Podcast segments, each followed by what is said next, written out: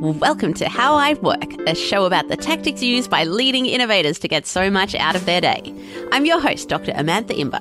I'm an organizational psychologist, the founder of innovation consultancy Inventium, and I'm obsessed with finding ways to optimize my workday. Before we get into today's mini episode, I wanted to tell you about an exciting event coming up next week where I'll be doing my very first How I Work interview in front of a live audience. And I would love for you to come along if you happen to be in Melbourne. So, my guest will be Cyan Ta'eed. Sai is one of Australia's most successful entrepreneurs, having co founded Envato in 2006 and having grown it into being valued at over $1 billion. Last year, she tried her hand at chocolate because, you know, why not? And Hey Tiger is now one of Australia's fastest growing purpose driven brands. Oh, and in her spare time, she recently launched milkshake.app, which allows users to make a free website for their Instagram profile all on their phone instantly. In my interview with Sai, I'll be uncovering how she manages her time between her three businesses, one husband, and two young boys. We'll also delve into how Sai structures her day, finds great talent, and where her best ideas come from, and probably a whole bunch of other stuff too. If you would like to come along, the event is going to be held at Inventium's offices in Melbourne CBD on Wednesday, July 31. In the morning, bright and early, 7:30 a.m. start and we'll wrap up at about 8:30 a.m. And all profits from ticket sales are going to go to the Hunger Project, which is Sai's charity of choice. So if you would like to book yourself in and be part of this live interview event, go to bit.ly which is bit.ly forward slash how I work live. So that is bit.ly forward slash how I work live. And I'll also link to that in the show notes and hopefully I'll see you there. Now, on to today's mini episode. Depending on how much you love your job and to some extent your work ethic, breaks are either the highlight of the day or something that gets in the way of doing actual work. So the stereotypical workaholic tends to believe breaks are for the weak. If they could have their lunch injected via IV drip while they check their emails, they would happily opt for this option.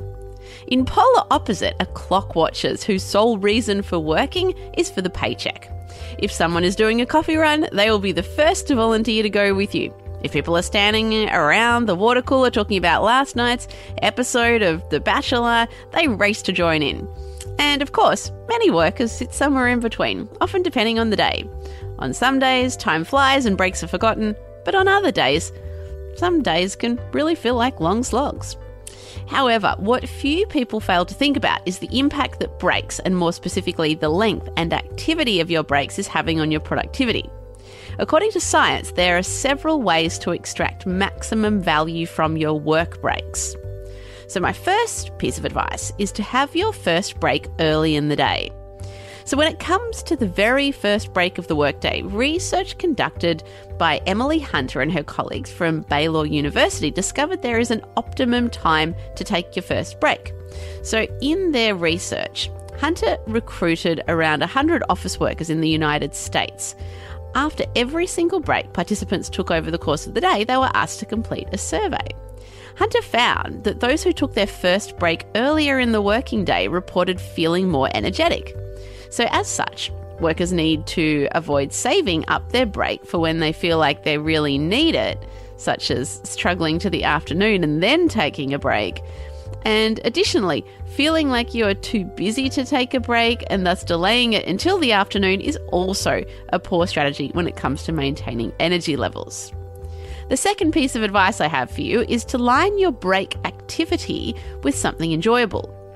So, in the same piece of research, Hunter found that to maximize a break's ability to recharge, you need to do something that you find enjoyable during your break. So, for example, getting a coffee with a coworker whose company you don't particularly enjoy would be far less recharging compared to if you were a bookworm and used the break to do some reading. While you might assume that activities involving more effort, such as running errands, would make for a less effective break than non effortful activities, no difference was actually found in this research. And likewise, the effectiveness of a break was not impacted by whether people left the office or did work related tasks during their break. Now, my next tip is to take six five minute breaks. So, six lots of five minute breaks. So, the length of an optimal break is not something that many people think about. The length of a break is really often dictated by social norms within the organisation or by a roster. But research from the University of Colorado uncovered that there is an optimum length of time for breaks. So, these researchers found that in contrast to one 30 minute break, hourly five minute walking breaks boost energy, sharpen focus, improve mood, and reduce feelings of fatigue in the afternoon much more effectively. While finding time for six breaks might be challenging, even getting, getting into the habit of going for a quick walk around the block will reap rewards. And alternatively, setting Google Calendar, if you use Google Calendar, to the speedy meetings setting, which schedules meetings for 25 and 50 minutes rather than 30 and 60 minutes, it might just make it a little bit easier to five, five, find five minutes in your day when you're doing back to back meetings.